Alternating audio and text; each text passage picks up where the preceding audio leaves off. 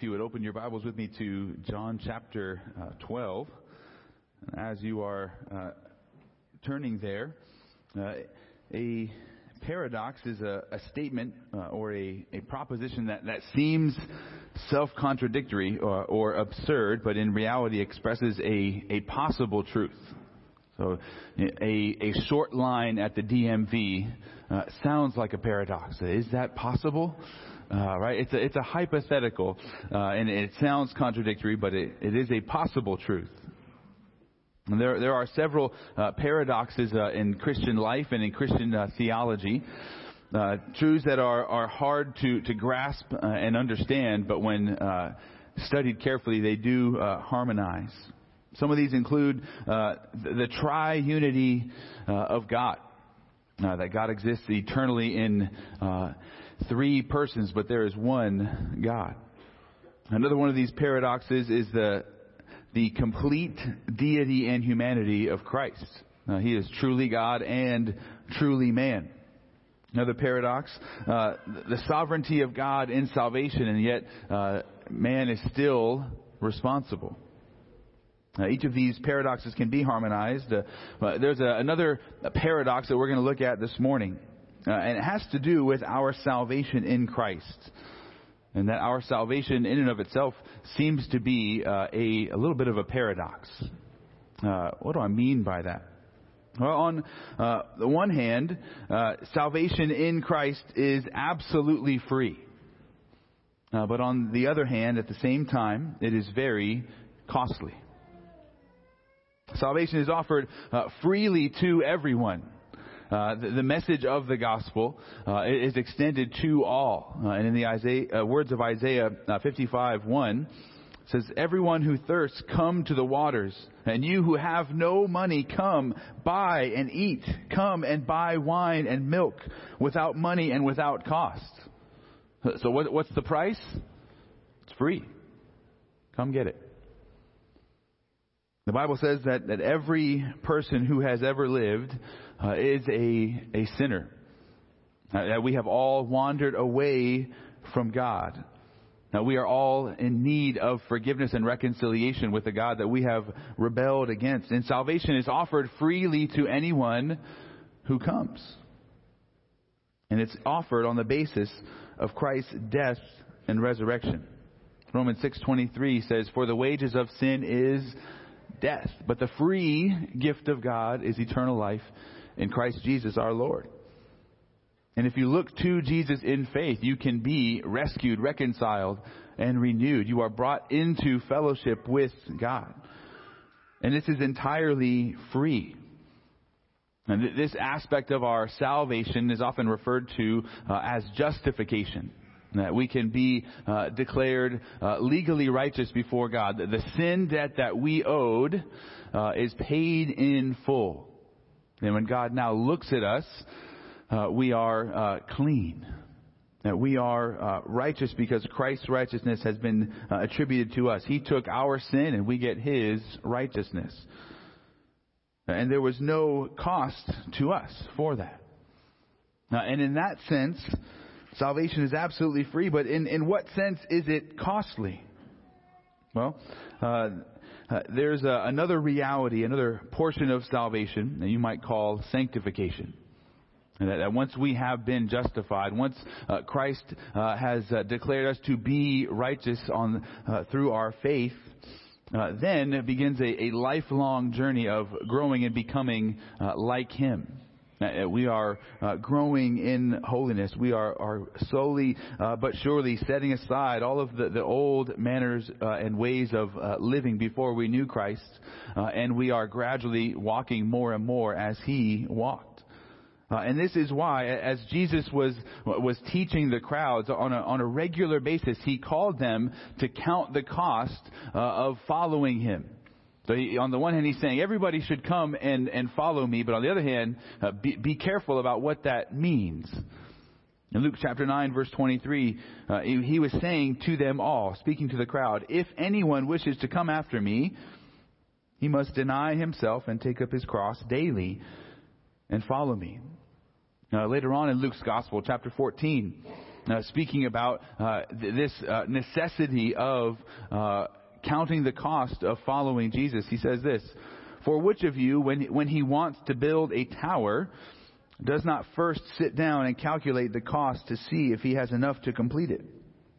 Otherwise, when he has laid a foundation and is not able to finish, all who observe it begin to ridicule him, saying, This man began to build and was not able to finish. So Jesus is saying we, we must do that ahead of time. We must understand uh, if we are going to, to follow Jesus, what is the significance of that? Now, what does that mean? If you are going to, to follow Jesus, you will be changed. He's not going to, to leave you as you are uh, or uh, as you were. He's going to, to change you and transform you. Now, he, he wants to uh, to set you to work, no longer working and living for yourself, but uh, but laboring for Him. So, your salvation in Christ, on the one hand, is free. Your justification in Christ is free, but your your sanctification is very costly. And this is the paradox of salvation in Christ. Once you're saved, uh, it's going to cost you everything. And, and this is an aspect of discipleship uh, that is oftentimes uh, left out. It's kind of conveniently pushed to the sides of the gospel. Right? And, and that's easy to understand because it's easier to, uh, to proclaim something that is free than something that is very costly. And John Stott, uh, pastor and theologian, says this uh, about the, the need to count the cost of following Jesus. He says the Christian landscape is strewn with the wreckage of derelict, half-built towers, the ruins of those who began to build and were unable to finish. For thousands of people uh, still ignore Christ's warning and undertake to follow him without first pausing to reflect on the cost of doing so. And the result is the great scandal of Christendom today, so-called nominal Christianity. Now, in countries uh, to which Christian civilization has spread, large numbers of people have covered themselves with a decent but thin veneer of Christianity. They have allowed themselves to become somewhat involved, uh, enough to be respectable, but not enough to be uncomfortable. Now, their religion is a great soft cushion. It protects them from the hard unpleasantness of life while changing its place and shape to suit their convenience. No wonder the cynics speak of hypocrites in the churches and dismiss religion as escapism. And, and that's not just a, uh, a 21st century phenomenon. Uh, th- this reality of half built towers, Jesus warned against it in the, the first century. Uh, we see it around us in the 21st century. Uh, listen to the words of a, a 19th century pastor, Horatius Bonar. He says, If you are Christians, be consistent. Be Christians out and out. Christians every hour, in every part. Beware of half-hearted discipleship, of compromise with evil, of conformity to the world, of trying to serve two masters. To walk in two ways, the narrow and the broad, at once. It will not do. Half-hearted Christianity will only dishonor God while it makes you miserable. And I think many of us at times feel miserable in our walk with Jesus precisely because of that. Uh, we are, we're torn, right? Now, on the one hand, we say we want to, to follow Christ, but on the other hand, we want what we want. And we, we want to go our own way. Uh, and so we are uh, a double-minded man. Uh, and we need to, to seek for wisdom, and we need to understand what Christ is calling us to. But as we come to John 12, Jesus has some words of exhortation and encouragement for everyone who would follow him in faith. John chapter 12, which we've been studying the last few weeks, uh, brings us to the final week of Jesus' earthly ministry. Now, we saw in verses 12 to 19, uh, we saw Jesus enter into Jerusalem on Palm Sunday, uh, and he was heralded by a great crowd uh, welcoming him in as uh, the Messiah that they wanted him to be, a, a conqueror. Uh, they wanted him to, to, come in and defeat Rome. Uh, but rather than, than riding in uh, on a, a, war horse, Jesus rode in on a donkey. Uh, he is here for, for peace, not for war. Now, in verse 19 of John 12, we saw the Pharisees responding to the celebration uh, surrounding Jesus' entrance into the city, and uh, they uh, they made a, a statement, a slight exaggeration, but also prophetic, as we saw. It says, "You see that you are gaining nothing. Look, the world has gone after him." And in verses 20 to 22, we saw that the first stages of that reality, because they say the whole world is going after him. And then in verse 20, we see uh, that there are some Greeks, some Gentiles, uh, who are coming to see Jesus. They, they want uh, an audience with him. Uh, this is the, the foreshadowing, the very beginnings of salvation going to the ends of the earth. And then in, in response to the Gentiles beginning to, to come to him in verse 23, Jesus responds to this request for an interview uh, with a proclamation that his long awaited hour had finally come. Uh, that his time to be glorified uh, had arrived. Uh, and then he also signified more. Now, what we're going to jump into this morning in verse 24 through 26 uh, is immediately picking up where where we left off last week. So, so we stopped abruptly, uh, kind of uh, mid paragraph, uh, but we're jumping back down into uh, this explanation of the hour for Jesus or the, for the Son of Man to be glorified has arrived. And then Jesus says this, if you would read with me in verses 24 through 26. Jesus says, Truly, truly, I say to you, unless a grain of wheat falls into the earth and dies, it remains alone. But if it dies, it bears much fruit. And he who loves his life loses it, and he who hates his life in this world will keep it to life eternal. If anyone serves me, he must follow me. And where I am, there my servant will also, or will be also. And if anyone serves me, the Father will honor him. And in these verses, what we see is that the cost of following Jesus. Jesus is going to uh, to proclaim his hour has arrived, but it's not an hour of conquering. It's uh, the, the time for him to die. And then what he's going to, to lay out, the immediate connection, he says it's time for him to die, and then it's time for everyone who follows him to do what? To go and, and do likewise. Uh, to, to follow in the footsteps of Christ. What we, what we see here uh, are patterns of discipleship. Now, what does it mean uh, to be a disciple of Jesus? And disciple is simply a, a learner.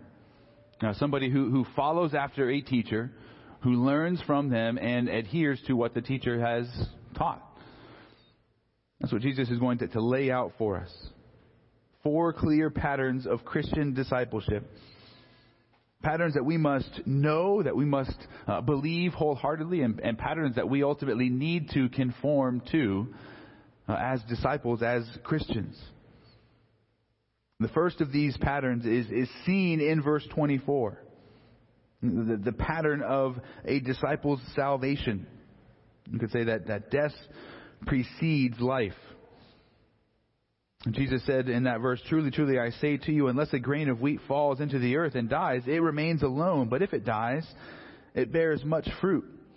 Uh, and this is an explanation of, of uh, the glory that Jesus is uh, speaking about. His glory is uh, his death. And he points to, to the reality of uh, a seed in nature, right? That kernel uh, only uh, grows into a crop and a harvest if it goes into the soil, uh, it is covered there, it, it decays and dies, and it becomes something new and greater. And Jesus is saying that he must die so that there can be a great harvest of souls. Now, the death of Christ is necessary for the salvation of the world. And there is no salvation apart from Jesus going to the cross to suffer and die to pay the penalty for sin. Romans chapter 5 verse 10 says, For if while we were enemies we were reconciled to God through the death of his son, much more having been reconciled we shall be saved by his life. Colossians 1:22 Yet he has now reconciled you in his fleshly body through death in order to present you before him holy and blameless and beyond reproach. 1 Peter 3:18 For Christ also died for sins once for all, the just for the unjust, so that he might bring us to God. Salvation only comes through the death of Jesus. And, and he is pointing here to the reality that his death is going to lead to life for all who would believe in him. Now, this is the harvest that will be reaped.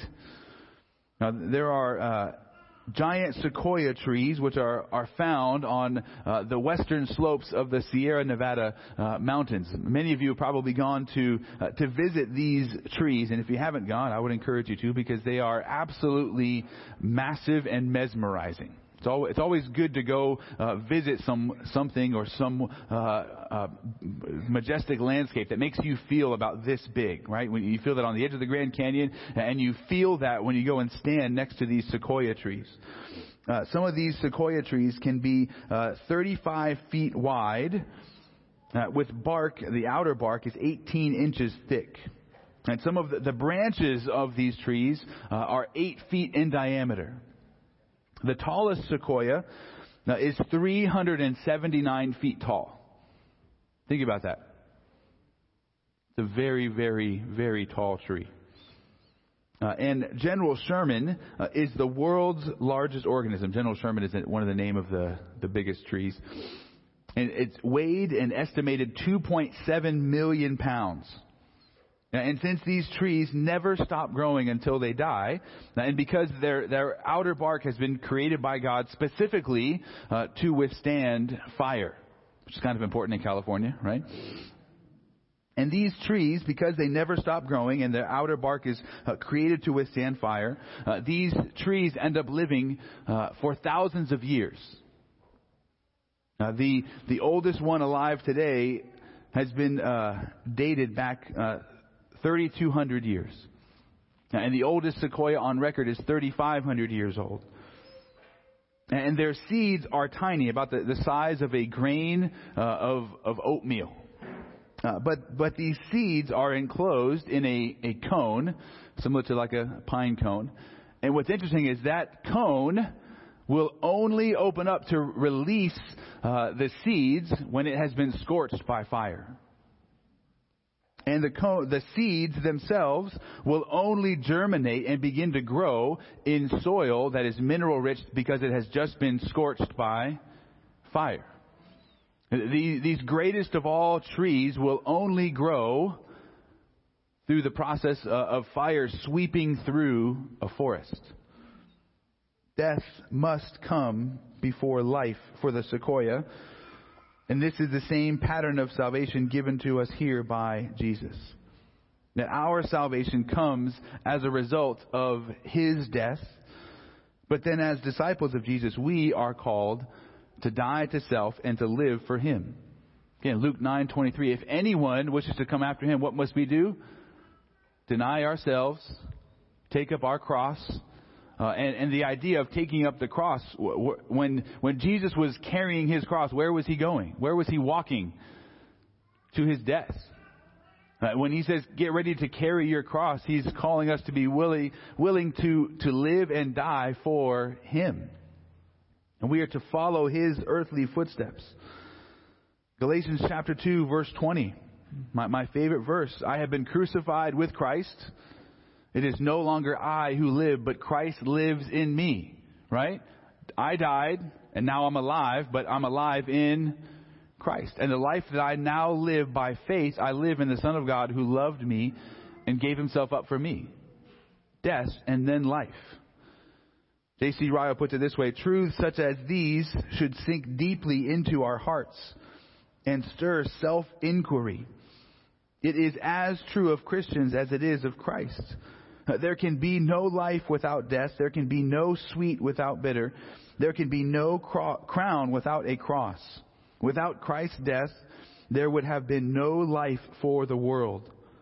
Unless we are willing to die to sin and crucify all that is most dear to flesh and blood, we cannot expect any benefit from Christ's death. Uh, this is the pattern of discipleship. Now, this is the pattern of a disciple's salvation. That when we are made alive in Christ, we die to self. Uh, and, and, we don't die to self in, in, attempting to earn our salvation, right? Our justification, our salvation comes uh, on the basis of uh, faith in Christ. Uh, our, our dying to self is not what saves us. Our dying to self is a response to what Jesus has already done on our behalf. And salvation is free, discipleship is costly. Justification costs us nothing, but sanctification costs us everything. And this is the pattern of Christian discipleship. And, and, it's, it's worthwhile to ask of all of these patterns that we're looking at, is this the pattern that I myself am living out? Is this the pattern that I myself am putting on display to all of those around me? Is this what I am uh, putting on display uh, to my coworkers, to my neighbors, to my spouse, to my children? Uh, what pattern of discipleship, what pattern of the gospel are you putting on display? We have to think about that and compare it to what Jesus is holding up for us here. This first pattern of Christian discipleship is that death precedes life. Second pattern verse 25, uh, the pattern of a disciple's affections, namely that we are to deny self and prefer Christ. If you look again at that verse with me, he who loves his life loses it. And he who hates his life in this world will keep it to life eternal. So in, in this verse, Jesus is going to, to make a sharp contrast. We're going to see two uh, people who are in view here with two different affections, and we're going to see two different outcomes of, of what their affections lead to. Now, the first person is one who loves his own life, literally uh, loves his own soul. And what Jesus is meaning there is that person gives first place, first priority to his own self interest. To summarize, this person worships himself. Philippians uh, chapter 3 verse 19, uh, Paul speaks of, about some who, he says, whose God is their appetites. Uh, whatever they feel like doing, that's what they do. Uh, so their, their whole life is oriented around whatever they're desiring in the moment. And a person who constantly pursues their own passions, their own desires and ambitions, what Jesus says here, that person is going to end up losing their soul. Uh, but actually, the, the, Greek term that's uh, translated in the English as lose, is actually a, a, bit stronger than that. The same word is, is translated uh, back in uh, chapter 11, verse 50 as perish. The same Greek word is translated in John 3:16 as perish. Uh, the idea is a, of ruining or destroying someone or something. So what Jesus is laying out here is, is the person who who loves their own life, who, who worships themselves above all things, is actually destroying themselves. That, that's what self idolatry will do to you. But, but that, is, that is the gospel of our own times. That is the gospel of our culture. Uh, what should we be controlled by at all times? Your heart. Whatever you want to do, go ahead and do it. It will make you happy. It's like, no, what, what is it going to do? It's going to destroy you. It's going to lead to, to, to heartache and misery. Christ calls us to something else. Idolatry of self will destroy your life. Uh, and contrasted with that, Jesus holds up another person a person uh, with a different affection and a different outcome. This person in the second half of verse 25 uh, is one who hates his life in this world. Right? And that's strong language, but what Jesus is, is really meaning when he says he who hates his life, he's not speaking about an, an absolute scale of love and hatred. He's speaking by way of comparison. He's speaking uh, about the, the fundamental preference of a person. And the person who hates his life uh, or his soul in this world uh, is a person who gives first place, first priority, not to himself, but to God. His preference is not for his own desires, uh, but to uh, be pleasing to God. When it's, hey, God wants me to do this, but I want to do this. Uh, the person who loves his own life and his own soul in this world says, oh, I'm just going to do whatever I want to do. The person who hates his life is going to say, I'm going to yield my life uh, to obey God. And this person does not destroy his life, but indeed it says that he, he keeps it, the idea of guarding it and protecting it, not just for uh, the here and now, but for all of eternity. Uh, Jim Elliot, one of the missionaries uh, who was killed in Ecuador in, in 1956 while striving to, to, share the gospel with the Huaorani people, uh, he had written this in one of his journals. He says, He is no fool who gives what he cannot keep uh, to gain what he cannot lose. I'll say that again because it takes a little moment to, for it to sink in. He is no fool who gives up what he cannot keep. Speaking about his life and the things in this life to gain what he cannot lose. Speaking of eternal life in Christ. Each and every one of us in this room, from, from the, the oldest person to the youngest person, uh, each and every one of us will die someday. Now that, that won't brighten up your morning. I know. But, but it will bring some sobriety to it. No matter how hard you try, you will not be able to keep your life in this world. There's a great hymn by Isaac Watts it says, O God, our help in ages past. There's two lines in it. It says, Time, like an ever rolling stream, bears all its sons away. All of its sons. If we listen to the, the words of Moses in Psalm 90, a wisdom psalm, verse 10 says, As for the days of our life, they contain 70 years, or if due to strength, 80 years. And yet their pride is but labor and sorrow for soon it is gone and we fly away. And in verse 12, he says, So teach us to number our days, that we may present to you a heart of wisdom. Moses is, is reflecting upon uh, wisdom there, and what Jesus is, is drawing our attention to here is a divine wisdom. To help us to understand the brevity of life and that uh, all of our uh, priorities and affections uh, should be directed towards during the, the, brief 70 or 80 years of life, right? And I know when, when we're young, we tend to think like, man, that's a long, long time. But the older we get, we realize like, that's really not that much, really not that much time. It's kind of, kind of winding down. If you love your life in this world, Jesus says you will destroy your life. But if you hate your life in this world, you will keep your life for all eternity. But we could ask, why does Jesus use such strong language? Like, why speak this way? And, uh, and I think partly to, to get our attention, right? Now, he uses hyperbole uh, because oftentimes in using hyperbole, you, you can draw attention to what matters most. You can, you can make uh, truths very, very clear in hyperbole. But there's another point to be made here. John MacArthur says this Why is this language so severe? Why does Christ use such offensive terms? He says, Because he is as eager to drive the uncommitted away as he is to draw true disciples to himself. He does not want half hearted people to be deceived into thinking that they are in the kingdom. Unless he is the number one priority, he has not been given his rightful place. In uh, Revelation, when Jesus is writing to uh, the, the seven churches, what does he say about those who are lukewarm?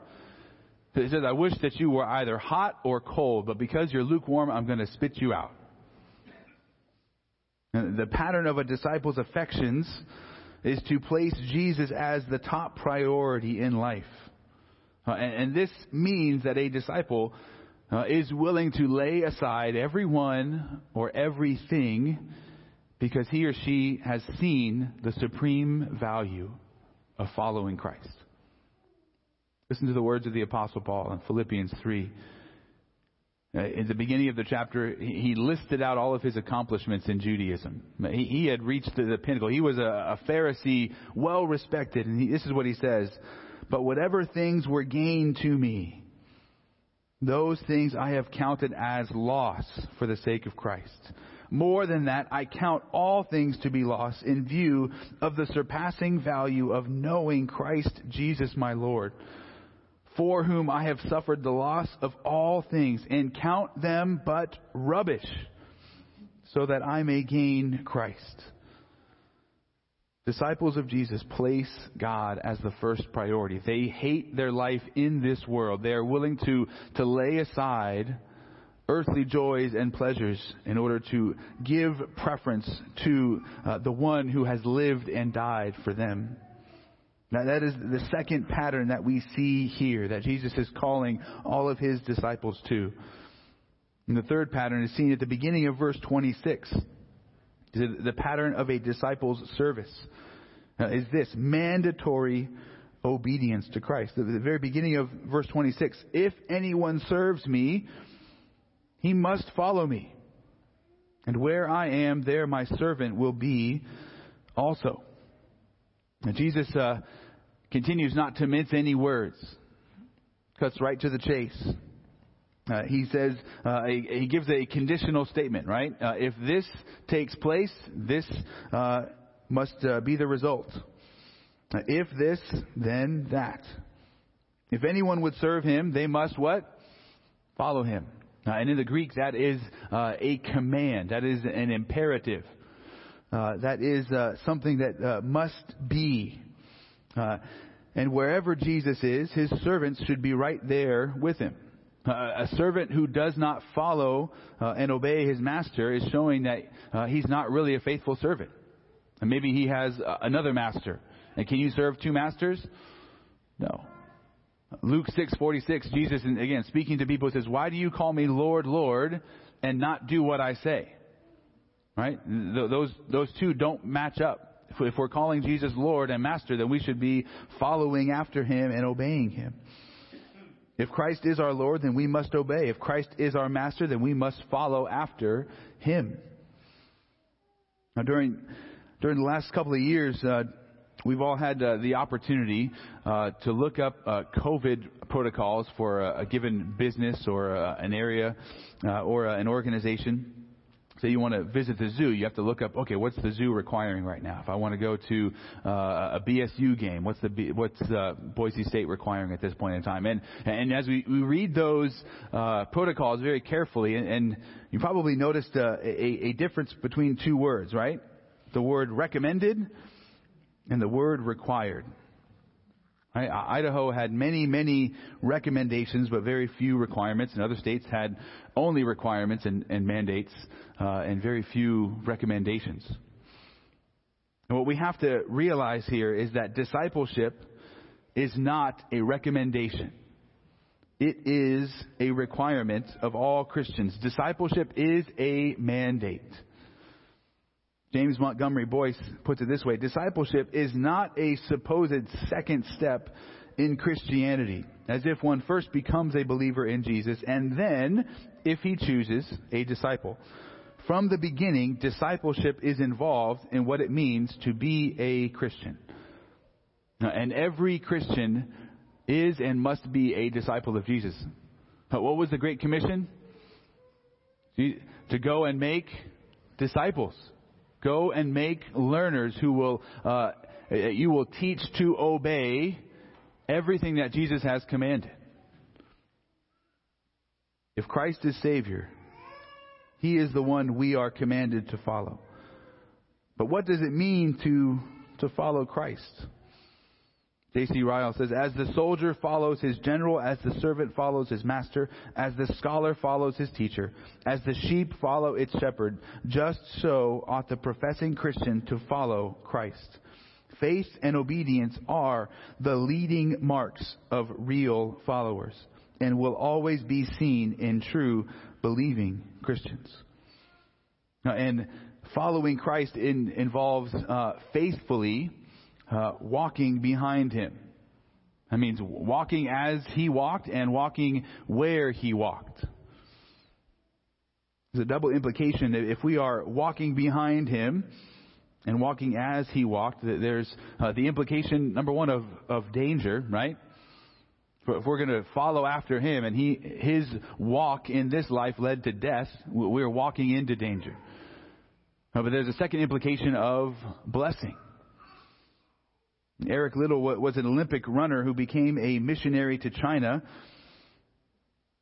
He saw the blessing of following Christ, but he also died as a POW in China uh, or under uh, Japanese occupied China during World War II.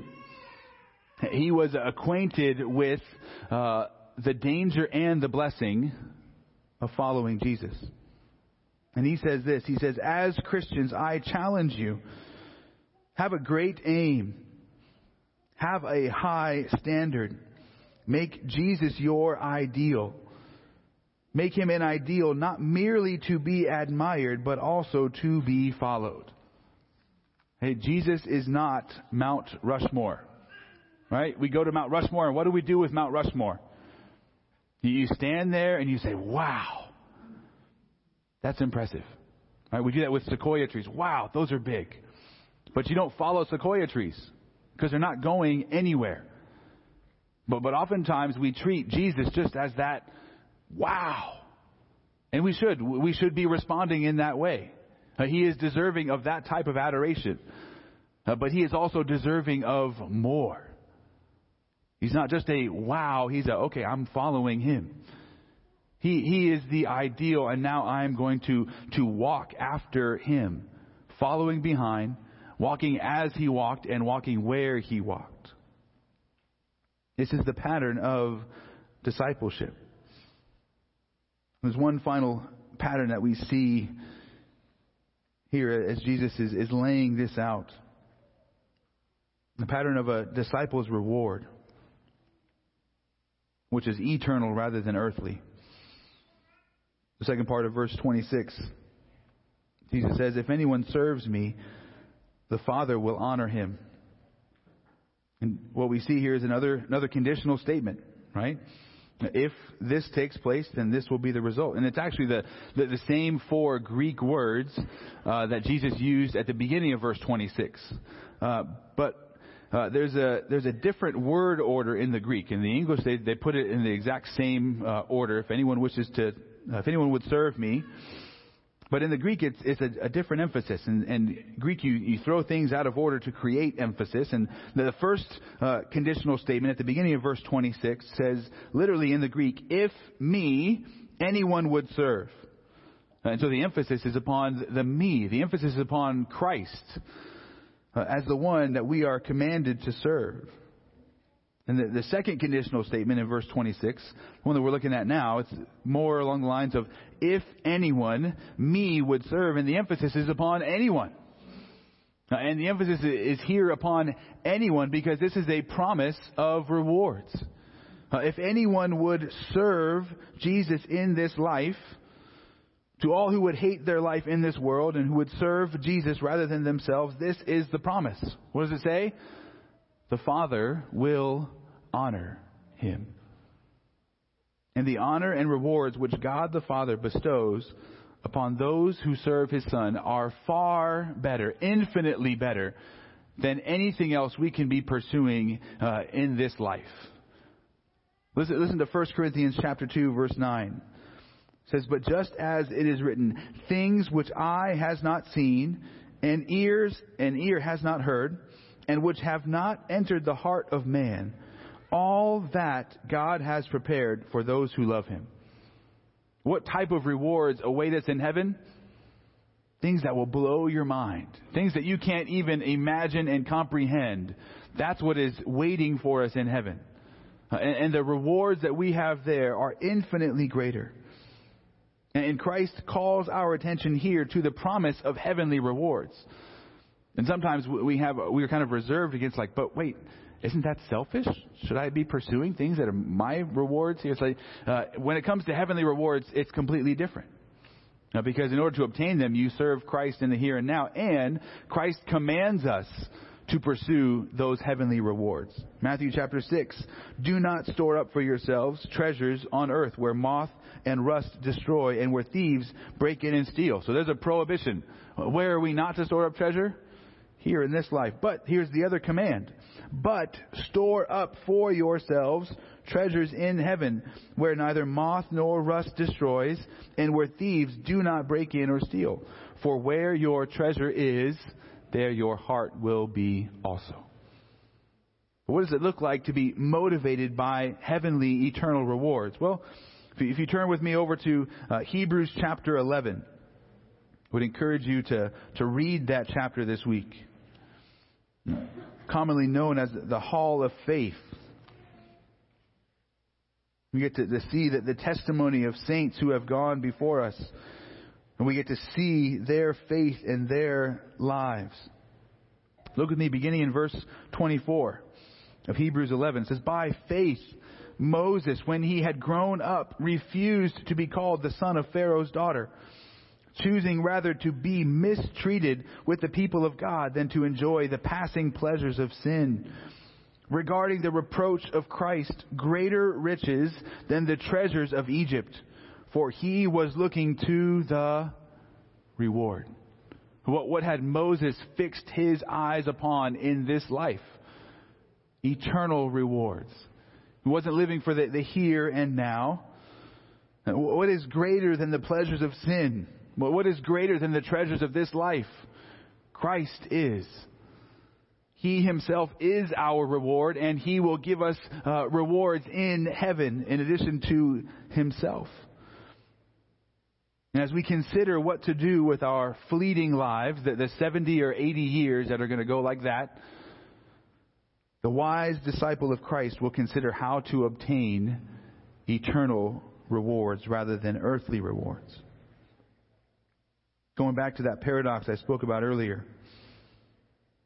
Right? Justification is free, sanctification costs us everything. And speaking about uh, salvation and being in the kingdom of God, in Matthew chapter 13, Jesus said this The kingdom of heaven is like a treasure hidden in the field, which a man found and hid again. And from joy over it, he goes and sells all that he has and buys that field.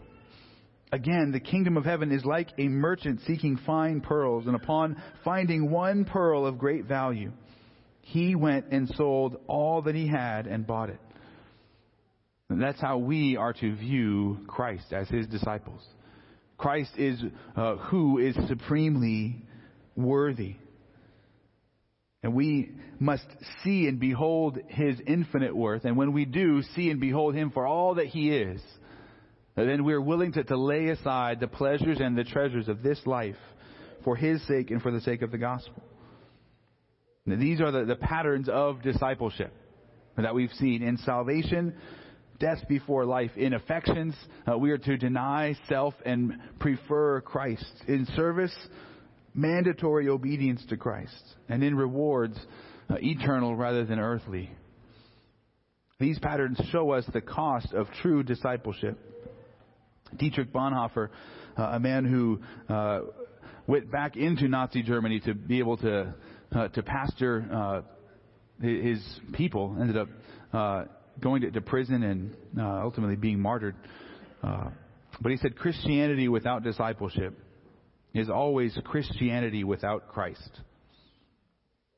Then there's Neil Postman. Neil Postman is, is not a believer.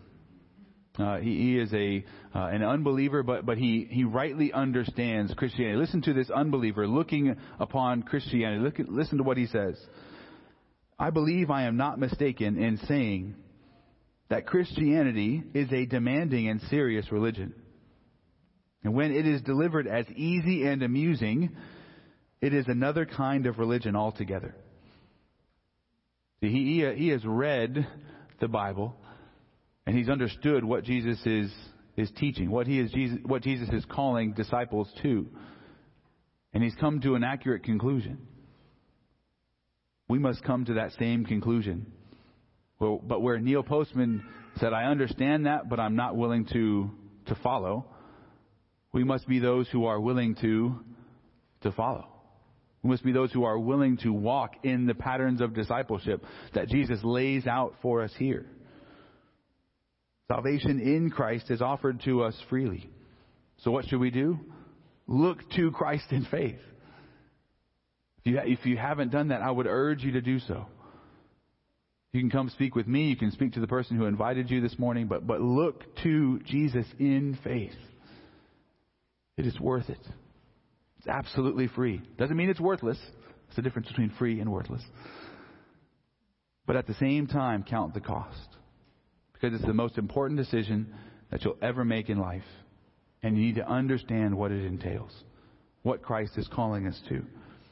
The cost is high, but it is worth it. Indeed, there is nothing more valuable in this life than following Jesus.